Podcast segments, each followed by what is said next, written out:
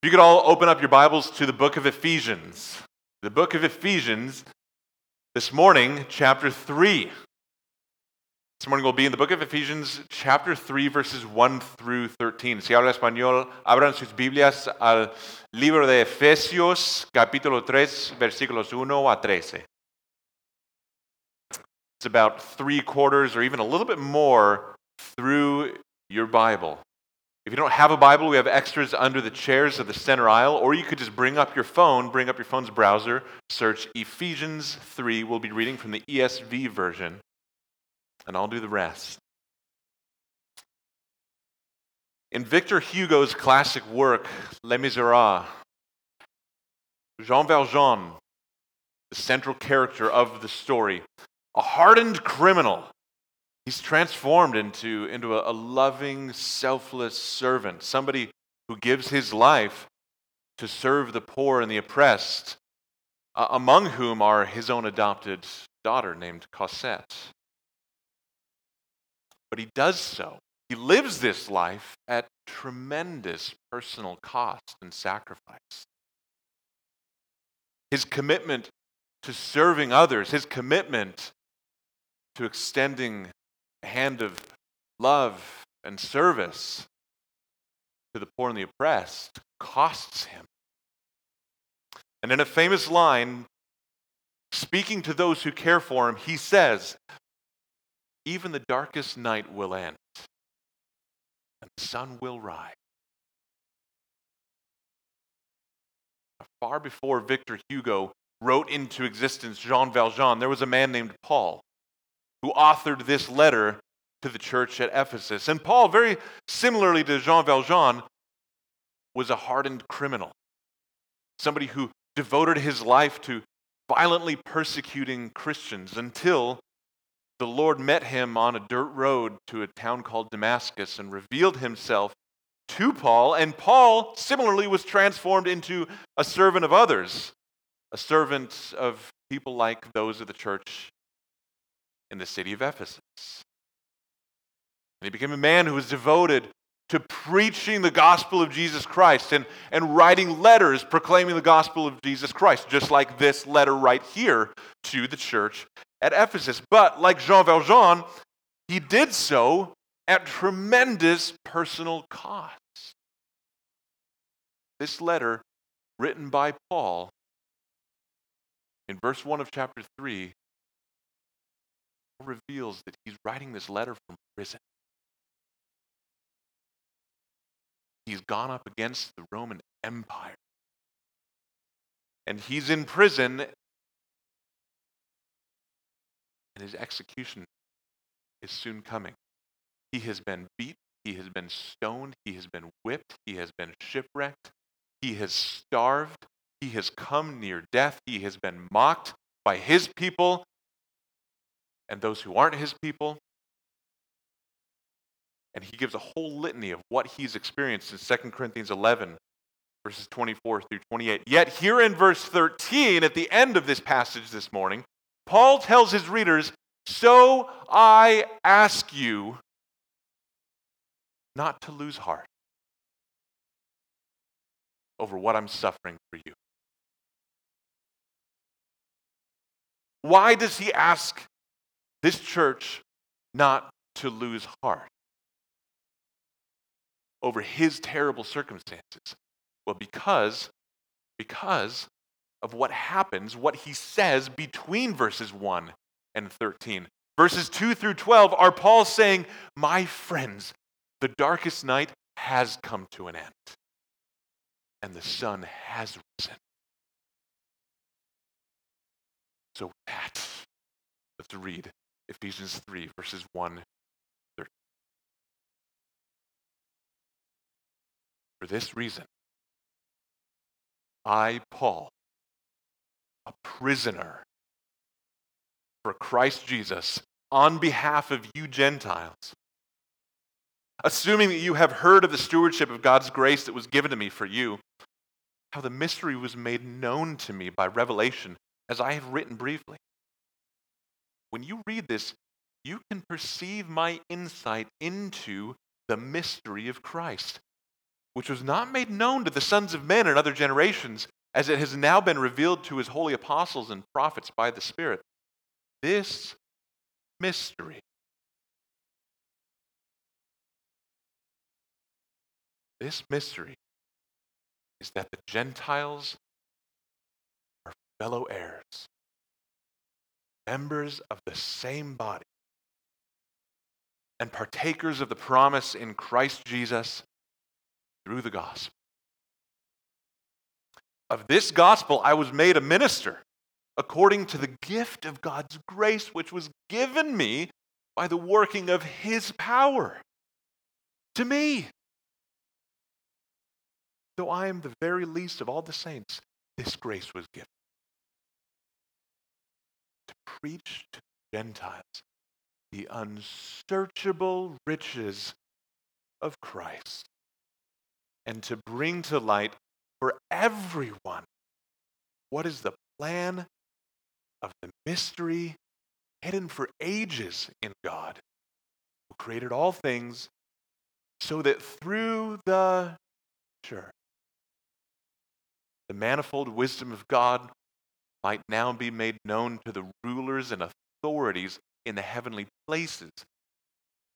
This was according to the eternal purpose that He has realized in Christ Jesus our Lord, in whom we have boldness and access with confidence through our faith in Him.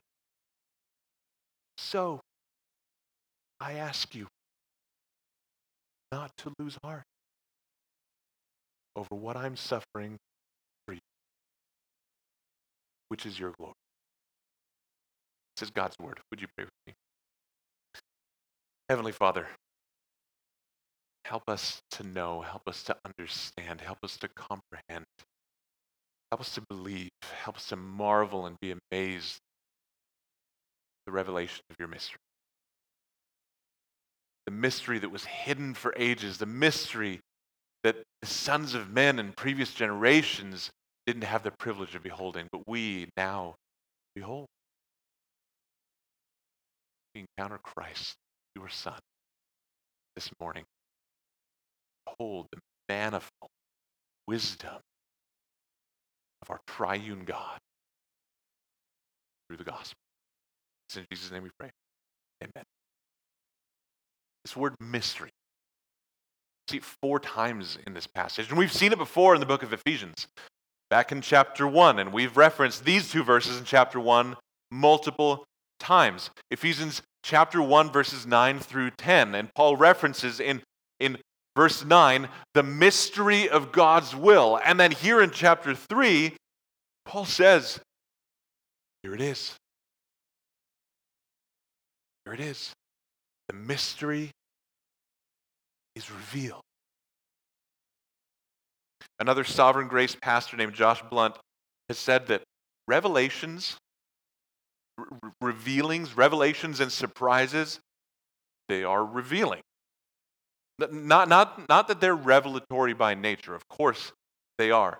Of course they reveal the surprise, and, and in this case, they reveal a mystery. But surprises and revelations reveal something about us. Our responses to surprises reveal what's in our heart.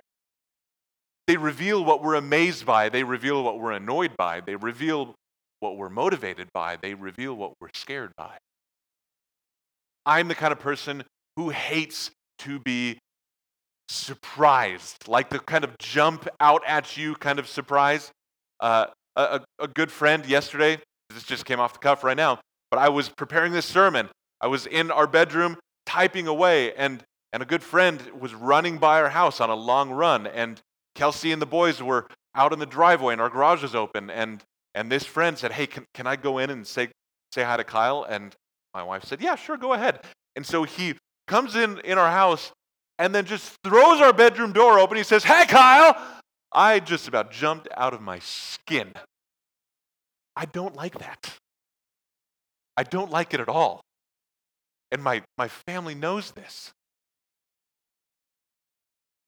Sometimes I like to surprise my wife with uh, an, an unexpected date night. And if, if I've planned accordingly, if I have arranged everything, it is a delight to her. What comes out of her heart is appreciation and delight. But you know, if I haven't considered how we're going to do childcare, or once we, you know, start the date night, and she says, "So where are we going for dinner?" and I say, "I don't know. What what, what would you like?" This does not bring delight out of her. Uh, this does this does not bring joy and affection out of her. It brings it brings anxiety and nervousness because now she has to think of all these things rather than be served by me in the planning and preparation. Surprises bring, bring something out of us, they reveal what is in our hearts. And in our passage today, Paul says in verses 2 through 5 of chapter 3, he says, he says, My friends, by God's grace, God revealed to me the mystery of his will. He revealed it to me. A mystery that had not been made known to anybody in history past, not even Israel. And he's made this mystery known to me and to you through me. Get this, here it is. This mystery, according to verse 6, look down at verse 6, is that the Gentiles are fellow heirs, members of the same body, and partakers of the promise in Christ Jesus through the gospel. This is the mystery. This is the surprise. But be honest here. Be honest here. How does that mystery land on you? What, what does it reveal about your heart?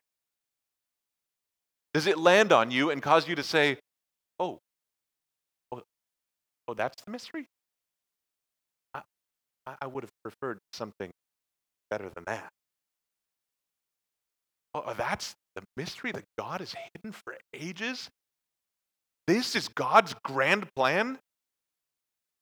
In our, in our modern American sensibilities, this would be something akin to somebody announcing that that Americans have, have formed a u- united bond with Australians. And you go, oh, okay. Thanks for letting me know. Maybe your response, maybe this, this lands on you and you go, gosh, Lord, I, I, I want to be amazed by this, but I don't understand. I, I want to know why this is why this is so amazing. I want to know why Paul is so affected by this. I want to know why Paul would give his life for this and say, hey, you don't lose heart over my impending execution because, because the Gentiles have become fellow heirs, members of the same body, and partakers of the promise. Help.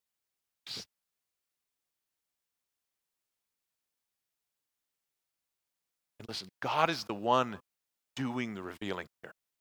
Okay? God whose character is blameless and, and whose capability is unmatched. He's the one who has revealed this mystery. So if there is anything deficient in our response to the revelation of this mystery, it must not be a deficiency in the revelation itself. It must not be a deficiency in Him if God is the one doing the revealing. It must be something in us. And friends, that is Paul's burden here. He knows his readers may have a deficient response to what's been revealed to them, and so be prone to, to, to discouragement at his chains. He knows that we are, are prone to an impaired response to the revelation of this mystery. He doesn't want us to, he wants us to get this. And, and, and get this, think of this. He spent all of chapter 2. If you were here the last couple of weeks, he spent all of chapter 2 revealing the details of this mystery. he said, he said, by grace you have been saved. In Christ, you have been raised to new life from spiritual death. In Him, you are now alive. You have been made alive in Christ. And then beyond that, there's a corporate dimension to it in that the hostility that you had between one another and all of your divisions and disunity that, that came from outward appearances, they're gone. In Christ, you have been reconciled to one another, united to one another in Christ. And not only that, you have been reconciled to God Himself. The hostility has been broken down between you and God that was created by your sin, and in Christ's atoning death, you've been reconciled to God and have become a member of His family. Those are the details of this mystery. And then look at this text. Look at verse 1. He starts a thought. Notice this. I don't know if you notice this. he starts a thought.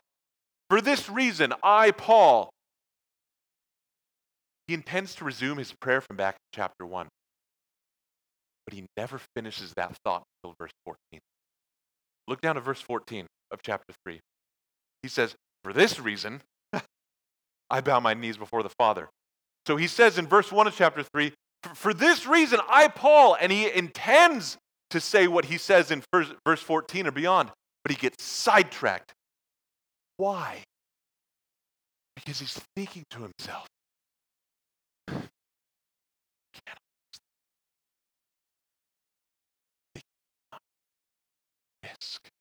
failing to comprehend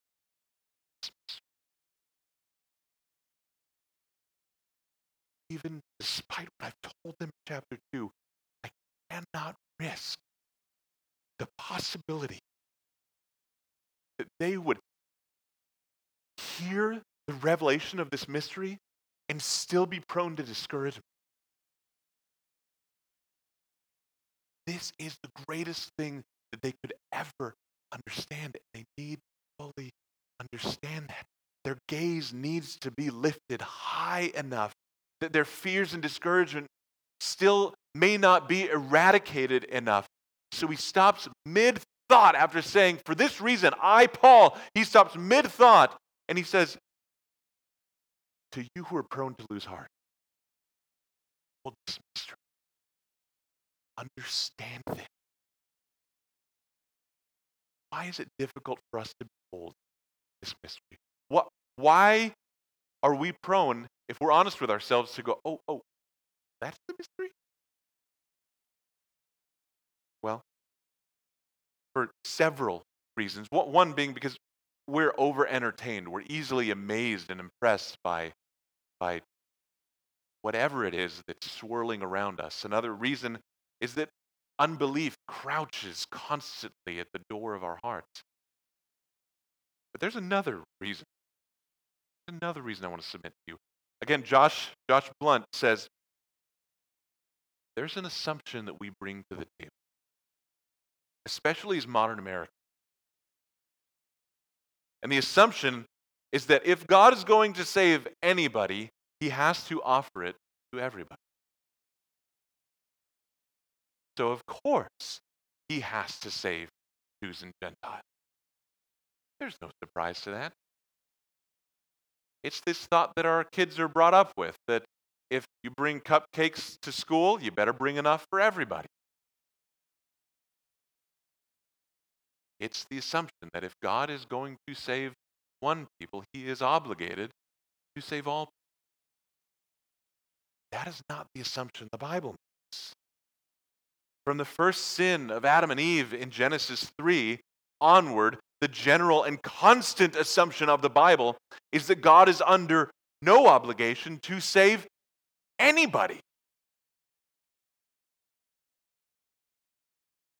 And yet, God chose an ethnic people to be his people at Mount Sinai following the events of the Exodus, when God delivered the, the Hebrew people from 400 years of slavery at the hands of the Egyptians. And he demonstrated his great his grace and his power in delivering them from the hands of the Egyptians and brought them to the foot of Mount Sinai and he said, "I will be your God and you will be my people."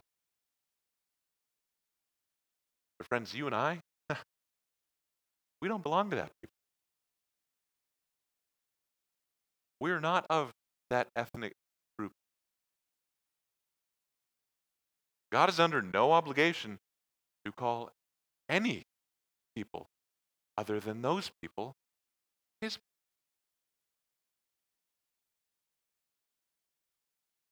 Another pastor named Mickey Connolly said that it was thought, prior to when Paul's writing this letter, it was thought that Israel would forever be the only people of God and that only through becoming part of Israel that people could be saved. That was the general assumption. And the mystery revealed is that God was going to work through a new people, this reconciled people, the church. But listen, if, if God had this idea to create one new man from the two, like we heard last week, and make Jews and Gentiles fellow heirs and members of the same body, why did he wait so long to reveal the mystery? Why did he wait until then? Why? One commentator says, because it was a centuries long object lesson so that we would understand the weight and the revelation of this mystery. The reason God waited so long to reveal this mystery was so that we would understand the weight of the revelation of this mystery. So that we would not underestimate it. Again, this is why Paul is so intent on communicating to the Ephesians why this is so amazing. And what was this object lesson? The object lesson was in the sinfulness of the human heart and the mercy of God. This centuries long object lesson was an object lesson in the sinfulness of the human heart and in the mercy of God. Think about this. If, if any nation, if any nation should have been able to love God and should have been able to live in peace with Him, it should have been the nation that experienced His grace and witnessed His power in the Exodus and had been called by God His own people, right? And yet, Psalm 95 says that they saw his work, says that the fathers of the Israelites saw his work in the Exodus. In Psalm 95 8, they hardened, his, they hardened their hearts against him. Psalm 95 9 says that they put God to the test in their, inbelief, in their unbelief. Psalm 95 10 says that they went astray from him in their heart. Moments, moments after he had saved So it wouldn't be surprising if, if pagan nations rebelled against God, that his own chosen people would rebel against him. And then throughout the Old Testament, the Old Testament really is a catalog of them cycling through their rebellion against the God who had chosen them and loved them over and over and over. And so, again, Pastor Josh Blount says the conclusion is perhaps not that God should try another people,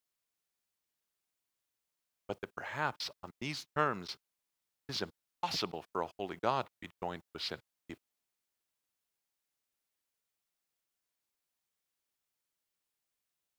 In other words, salvation couldn't even come from joining ethnic Israel because they were just as rebellious against God as a pagan nation. So, what's the centuries long object lesson? That only God can overcome the sinfulness of the human heart of his God says, I will save my people. Not because I'm obligated, because I'm so. This is critical. The Old Testament is an object lesson fact that God is not obligated to save anybody. Because even those whom he is to be his still rebel against him. And after this centuries long object lesson, here's the mystery that's revealed. Here's the mystery that's revealed. Not only that God will save his chosen people by his sovereign mercy, but that he'll create a new chosen comprised of Jews and Gentiles to be saved by his mercy. And listen, Jews and Gentiles, it's just the tip of the iceberg. Gentiles were simply those who had the deepest division with the Jews in that day and age. Paul is speaking specifically here of the Greek Gentiles, who were the biggest people group who lived alongside the Jews in the, in the ancient Near East. But that's just the tip of the iceberg. Jesus, in his ministry, he says that, that the gospel would go forth to the ends of the earth. So it's not just Jews, it's not just that Gentiles become fellow heirs with the Jews, but that Africans become fellow heirs with the Jews, and Chinese become fellow heirs with the Jews, and Afghan people become fellow heirs with the Jews, Indian people, Russian people become fellow heirs with the Jews, and American people, and Australians, every people group of the world. To become fellow heirs, part of one body, partakers in the promises of God. And how is this mystery revealed? Look at verses 7 through 9. Of this gospel, I was made a minister according to the gift of God's grace, which was given me by the working of his power. To me, though I'm the very least of all the saints, this grace was given to what? To the Gentile the unsearchable riches of Christ and to bring to light for everyone what is the plan of the mystery hidden for ages in God who created all things, so that through the church, this new people, the manifold wisdom of God might now be made known to the rulers and authorities in heavenly places. Through the preaching of the gospel, this mystery is made known. What is the gospel? It is the preaching of the good news of the unsearchable riches in Christ. Verse 8. God was under no obligation to save anybody from their sins, not even his own people, yet he sent his own son to die and be dead, to live a sinless life, yet be crucified for sin, to be the unexpected embodiment of God's mercy to all who believe. Paul was given the grace to preach to those who were previously not God's people and who had no hope of ever receiving God's mercy. The mystery that had not that had, had been hidden for ages. Been hidden for ages. And as Paul preached, listen, the manifold wisdom of God was made known. He preached the gospel, which resulted in the church, this, this new man. And through the church, the manifold wisdom of God was made known. And manifold means literally, it means, it means multicolored or diverse or intricate. It's, it's a picture of blossom opening up. What was, what was hidden inside opens up and is made visible. The wisdom of God blossomed on the understanding whom? Of all of creation. The wisdom of God most brilliantly and colorfully displayed to the understanding of all of creation, including and even, look at verse 10. Paul says, including and even the rulers and authorities in the heavenly places. Friends, this language, this language is, is reserved in the New Testament for, for the spiritual opponents of God, demonic forces, Satan. Paul's preaching of the unsearchable riches of Christ unfolded the brilliant mystery of God, causing even his fiercest opponents to take place. And upon taking notice, they said,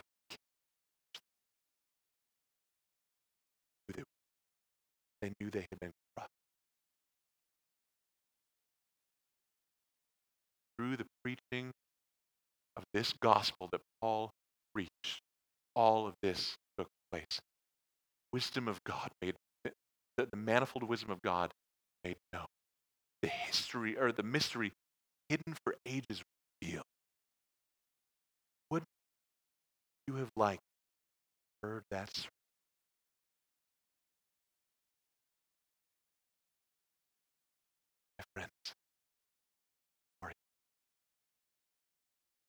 Every Sunday when you hear the gospel preached, you hear that sermon that has that effect. Every time you hear the gospel of Jesus Christ preached, the mystery is revealed once again. And every time you gather together, you are literally seeing the mystery revealed. A multi ethnic people saved by God's mercy and made fellow heirs, members of the same body, and partakers of the promise, who now have access to God by one Spirit. The gospel reveals the mystery. And the church is the mystery. This, this sermon series, and we've said this, the book of Ephesians, is about this central fact that the church is what God is doing in the world today. And that's what Paul is saying. He's saying, don't underestimate that. Don't hear that and think, yeah, well, that's great that you would say that, Christian, but that's just sort of your belief. Paul's saying, no, no, this is Paul's plan from before time. This is his grand plan. The mystery revealed is the church. Church. In chapter 3, verse 20, look, look down all the way to verse 20. I'm giving you a preview of what's coming next week. But Paul does continue his prayer. And he prays for the Ephesians. He prays that God would do far more abundantly than they could ever ask or imagine. Why does Paul pray that God would do far more abundantly than they could even ever ask or imagine? Because, God had already done that. Because God had already done far beyond what you or I or the Ephesians ever could have asked or imagined. He had sent his son, and in his son, he had reconciled people who had unreconcilable differences with each other to one another. And through his Son, he had reconciled them all together with God. Done the impossible. You, you can imagine this because you know this. It may have even become familiar. But those who had never heard the mystery revealed, this was unthinkable. And it should still be unthinkable to us. The, the, the, point here Paul's trying to make is that we are a part of, of something that is better than we could have ever asked or imagined. And so in, in 320, next week's, next week's passage, Paul's saying, pray to that God and expect that that God will continue to do that kind of work in the rest of your life. Because that's the kind of God he is in the church, the, the, the long, cold night that started in Genesis 3 has ended. The sun has dawned in Christ. And though outside the church the night persists, the cold, dark night persists outside the church, outside of this one new body, in the church, bask in the warmth of the sunrise never set.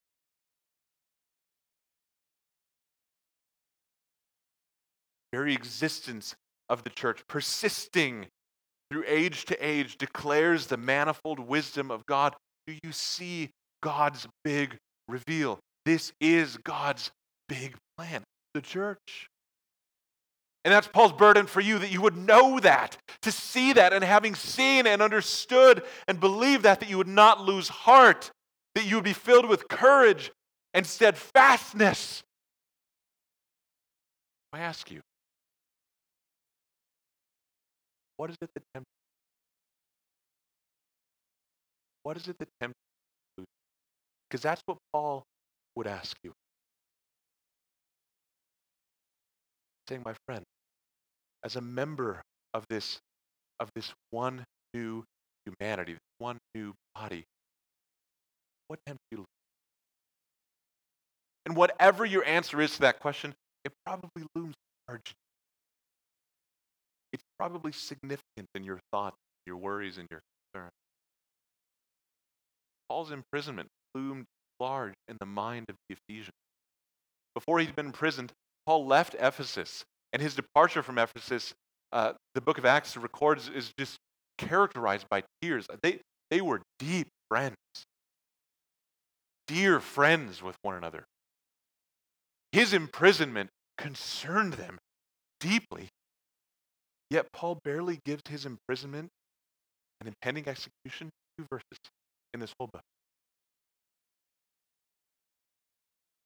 Commentator Doug Moo says Paul doesn't want his suffering to cause his readers to doubt that God's sovereign plan really comes minors on his imprisonment. What he majors on is the mystery of the church that exists through the gospel. The church that makes the heavens take note. But he minors on its imprisonment.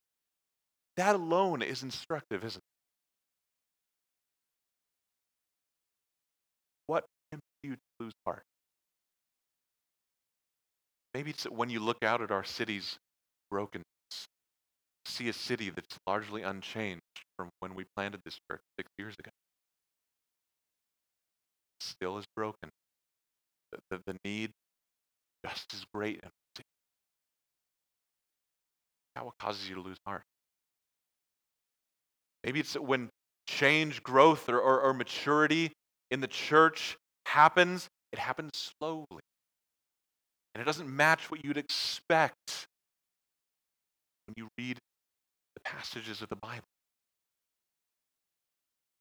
See that progress together just feels more hard fought than it should. That what tempts you to lose heart. Maybe it's when new guests come and don't return. Maybe when people you love walk out of the church or people you love walk out of your life. People that you love and have invested in and have invested in you all of a sudden aren't there anymore. Or they're not there in the same way anymore. That what causes you. Maybe it's the suffering and the hardship you're personally experiencing right now. Or it's the suffering and the hardship of somebody else and you look look on it and it's somebody that you love and you just want to fix it. But that hardship just persists for them. And you're tempted hard. Let me close with an illustration. This illustration doesn't belong to me. In fact, almost nothing of what I've ever said is original to me. I've begged, borrowed, and stolen everything that I've said but a couple of weeks ago, I was, I was running along the, the Delaware River. I was out on the East Coast. And, and I'd, I'd never seen the Delaware River, and I assumed it was much like maybe the Santa Ana River. Not really. It's not really a river. But I was stunned by how big the Delaware River is. I mean, I'm watching a, a, a freighter and, and, and large battleships sail down this river. It's huge. Now imagine I'm standing at the bank of the Delaware River and I, and I pick up a, a, a small flat stone and I think, I want to skip a rock. And so I take that stone and I throw it across the river to try to skip it. Now imagine somebody comes up to me and he says, Are you How could you do such? Don't you realize that by throwing that rock in the river, you could alter the course of this river? Don't you realize that, that, that by throwing this rock in this river, in a, me- a mere few short years, this river could dry up. Do you understand the, ecological the ecological damage that you could potentially be causing by throwing this rock in this river? Now, I hope I would be gracious in my reply to this person, but what this person is suggesting and, and becoming so upset about is absurd is utterly absurd. Church, friends, like a strong, swift river. The mystery revealed through the gospel in Christ Jesus, in the church, is like a strong, swift river coursing through history till the day that Christ returns. Runs with the power of God Himself. It is as deep as the unsearchable riches of Christ. It is as wide as the manifold wisdom of God. Whatever is tempting you to lose heart, it's like that small flat stone. We're easily tempted to leave. Whatever that is that's causing you to lose heart, going to thwart God's purposes for your life. Or, or it has some effect on the course of God's goodness for you and His church. Which, my friend, I would say just very graciously and gently, that is absurd. That is absurd. Whatever tempts you to lose heart, it's no, it's no more than a small stone.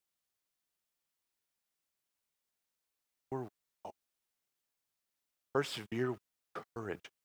Press on joy. Because of the mystery that's been revealed. Because in the church, the long night has ended. The sun has risen, and it's not going to set ever again. If you are in Christ, what you are a part of is better than anything you could have ever asked or imagined. So do not. You? Heavenly Father, I pray specifically for, for anybody who is tempted to lose heart this morning, anybody who is discouraged, anybody who's lost sight of what you're doing by your Spirit through the gospel of Jesus Christ in their own heart or in the hearts of their brothers and sisters. Lord, I pray that you would give perseverance and courage and joy. Even though whatever it is that's tempting them to lose heart may seem serious, Lord, I pray that you would help us to know and to see that it's no more than a small stone thrown into a wide river. Lord, thank you for the mystery that's been revealed to us. Thank you that we are fellow heirs, members of the same body, partakers of the promise, those who have access in one spirit to you, God Himself. Thank you that we are a part of what puts the heavenly realm on notice. Let's have eyes for that. Lift our gaze this morning. Jesus' name.